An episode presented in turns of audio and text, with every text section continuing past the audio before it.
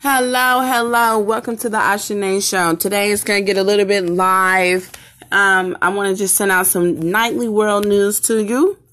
Um, for the people that's in Hurricane Florence um, in South Carolina, we hope that you guys are safe out there.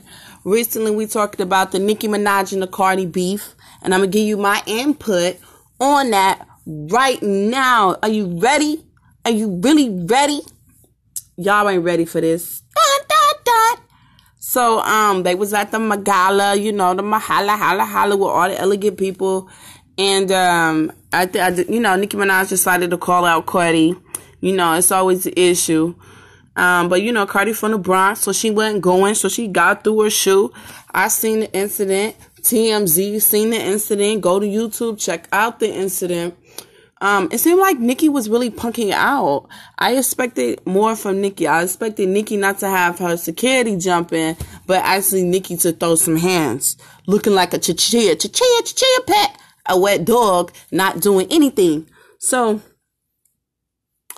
you know, a lot of people don't know that, you know, but she was trying to be professional and classy, but you know what I'm saying? You can meet up anytime, any place. This is the Ashanae show, and this is where it gets a little bit crazy and a little bit cool. And tonight it's all about you. Hey, it's all about you. So, um, if I don't get to you by time, you know, I do prizes and giveaways. Um, I'm now Eastern. I was out West, the Wild Wild West. So I want y'all to know that I'm still here for y'all. I got a couple of positive messages in today's news.